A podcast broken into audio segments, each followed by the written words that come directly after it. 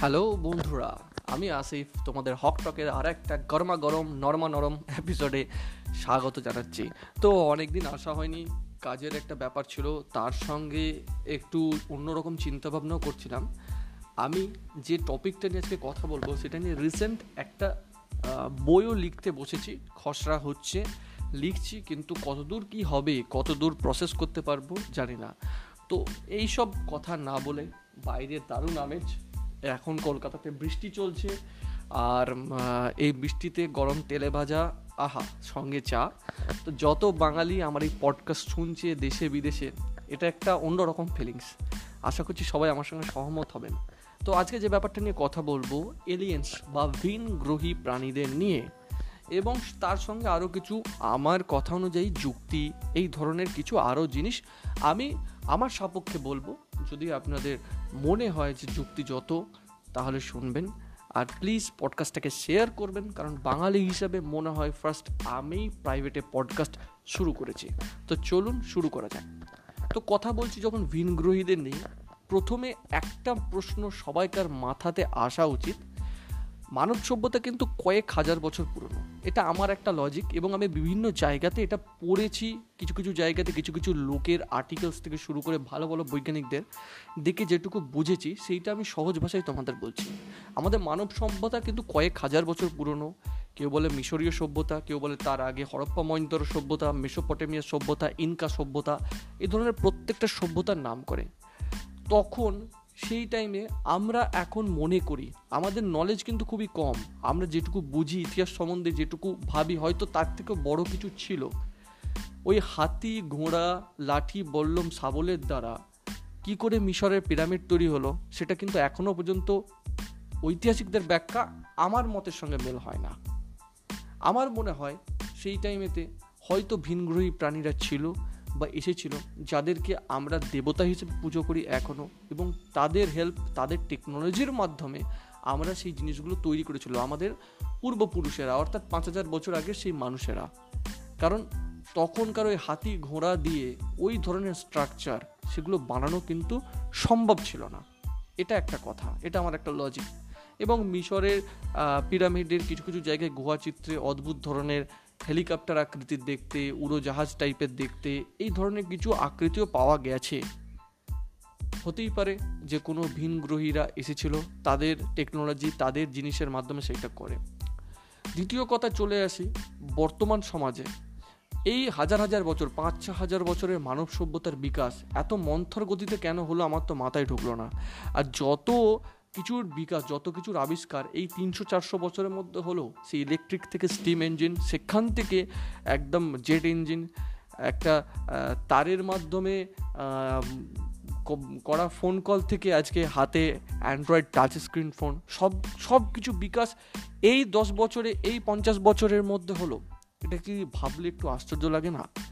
কোনো ক্ষেত্রে একটা রসওয়েল যে ইনসিডেন্ট হয়েছিল, সেইটার কথাটা মাথায় কিন্তু বারবার আসা উচিত বা আমার আসে, যে হয়তো এলিয়েনদের কোনো ভিনগ্রহীদের কোনো যানবাহন বা কিছু আমাদের হাতে পড়েছিল, তাদের জিনিসগুলোকে আমরা আবার রিভার্স ইঞ্জিনিয়ার করি, করে এই সব জিনিসগুলো আমরা আবিষ্কার করি এবং সেই নিয়ে এখনও নিরন্তর গবেষণা চলছে। এইখানে যে পডকাস্টটি যারা শুনছেন, তাদেরকে আমি একটা প্রশ্ন করতে চাই। দশ বছর আগে, মাত্র দশ বছর আগে যখন ফোন মার্কেটে এসেছিল ফোন তো অনেকদিন এসছে মানে মানে স্মার্টফোন টাইপের ফোন মার্কেটে এসেছিল। বারো বছর, দশ, এগারো বছর আগে নোকে এন সিরিজের ফোন ই সিরিজের ফোন ব্ল্যাকবেরি এগুলোকে আমরা তখনকার দিনের স্মার্টফোন হিসেবে ভাবতাম।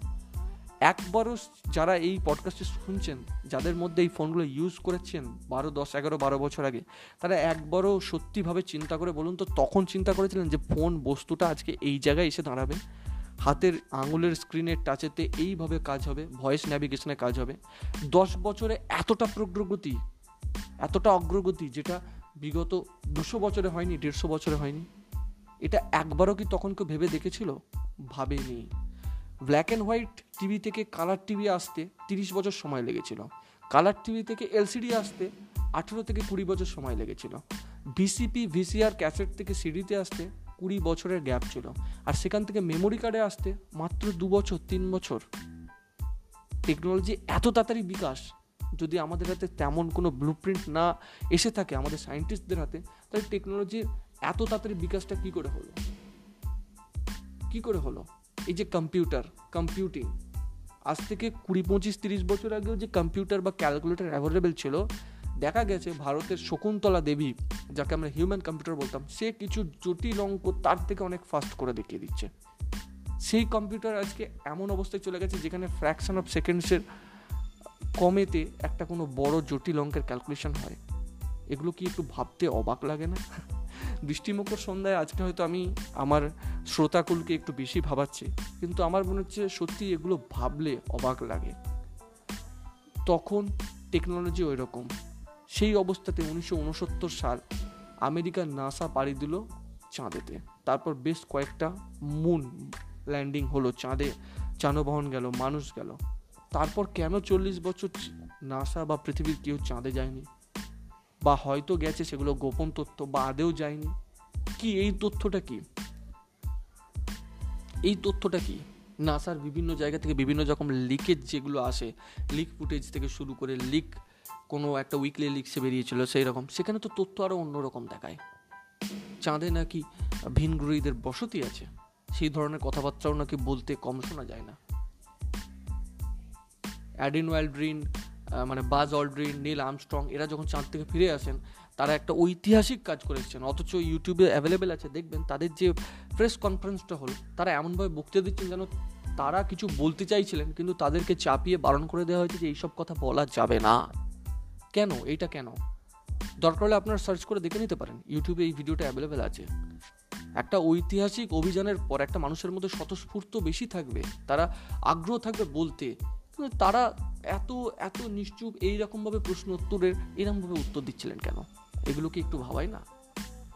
এইসব দিক থেকে ভাবলে কিন্তু একটা কনক্লুশনই আসে হয়তো আমাদের থেকে আরও উন্নত সভ্যতা এবং উন্নত সভ্যতার প্রাণীরা আছে, যাদেরকে হয়তো আমাদের কিছু কিছু গভর্নমেন্টস কিছু কিছু অফিসিয়ালস তাদের সঙ্গে কন্ট্যাক্টসেও আছে, তাদের কাছ থেকে আমরা টেকনোলজি পাই, তারা হয়তো আমাদের মধ্যেও আছে। কিন্তু হয়তো কোনো একটা কারণের জন্য সেসব জিনিস প্রকাশে আসছে না। আসছে না। কি হতে পারে এই জিনিসগুলো? আমার সব থেকে আরেকটা জিনিস ভাবাই আমাকে, সেটা হচ্ছে জনবিস্ফোরণ, অর্থাৎ জনসংখ্যার হঠাৎ বৃদ্ধি। একটা কথা ভাবুন, যখন একান্নবর্তী পরিবার ছিল, ভারতের কথা ভাবুন, যখন একান্নবর্তী পরিবার ছিল, তিনটে দেশ একসাথে ছিল, অর্থাৎ ভারতবর্ষ মানে তখন ছিল পাকিস্তান, বাংলাদেশ একসঙ্গে ছিল, গোটাটা ভারতবর্ষ ছিল। সেই টাইমে না ছিল কন্ডোম না ছিল কোনো রকমের মানে পিলস যেগুলো কনসেপটিভ পিলস যেগুলো গর্ব নিয়ন্ত্রণ করে। সেই টাইমে এক একটা মানুষের ছটা, আটটা, দশটা করে ছেলে পুলে হতো। সেই টাইমে ভারতের জনসংখ্যা ছিল তেত্রিশ কোটি, চৌত্রিশ কোটি বড়জোর চল্লিশ কোটি। তারপর সত্তর, আশি, নব্বইয়ের দশকের পর হঠাৎ করে কি হলো? জনসংখ্যাটা বেড়ে এই জায়গায় চলে গেল। হয়তো হয়েছিল তাদের এক একজনকার একটা দুটো একটা দুটো কি চারটা। এখন তো বর্তমানে দেখা যায় খুব কম আছে যাদের হয়তো দুইয়ের অধিক সন্তান। এবার যদি কেউ আমাকে তর্কার খাতিরে বলেন যে তারা তখন যাদের দশটা ছেলে ছিল, প্রত্যেকে দুটো করে হয়েছে, তাদের বেড়েছে এইভাবে। ভেবে দেখুন, সেই হিসেবে জেনারেল ওয়াইজ তো অনেকে মারাও গেছে। যদি একশো কোটি জন্মে থাকে, কুড়ি তিরিশ কোটি তো মারাও গেছে। তারপরও এত বিস্ফোরণ কেন? কিসের জন্যে? কন্ডোম থাকতে কন্ট্রোসেপটিভ পিলস থাকতে। এখন আধুনিক যুবক সমাজ যারা প্রতিনিয়ত বিবাহ পরবর্তী বা পরবর্তী শারীরিক সম্পর্ক করে, তারা সবাই তো কন্ট্রোসেপটিভ পেলস ইউজ করে। তারপরও এত জন, জনসংখ্যার বিস্ফোরণ কেন? এই প্রশ্নগুলো কি কাউকে কখনো ভাবাই না? আমার কথাগুলো কারোর কাছে লজিক্যাল কারোর কাছে লজিক্যাল কিন্তু তাও সব শ্রোতাগুলোকে একটু ভেবে দেখার অনুরোধ করলাম। আশা করছি আজকের টপিক ভালো লাগল। সঙ্গে থাকবেন। আবার খুব তাড়াতাড়ি আসব কোনো একটা আলোচনা নিয়ে। সঙ্গে থাকুন।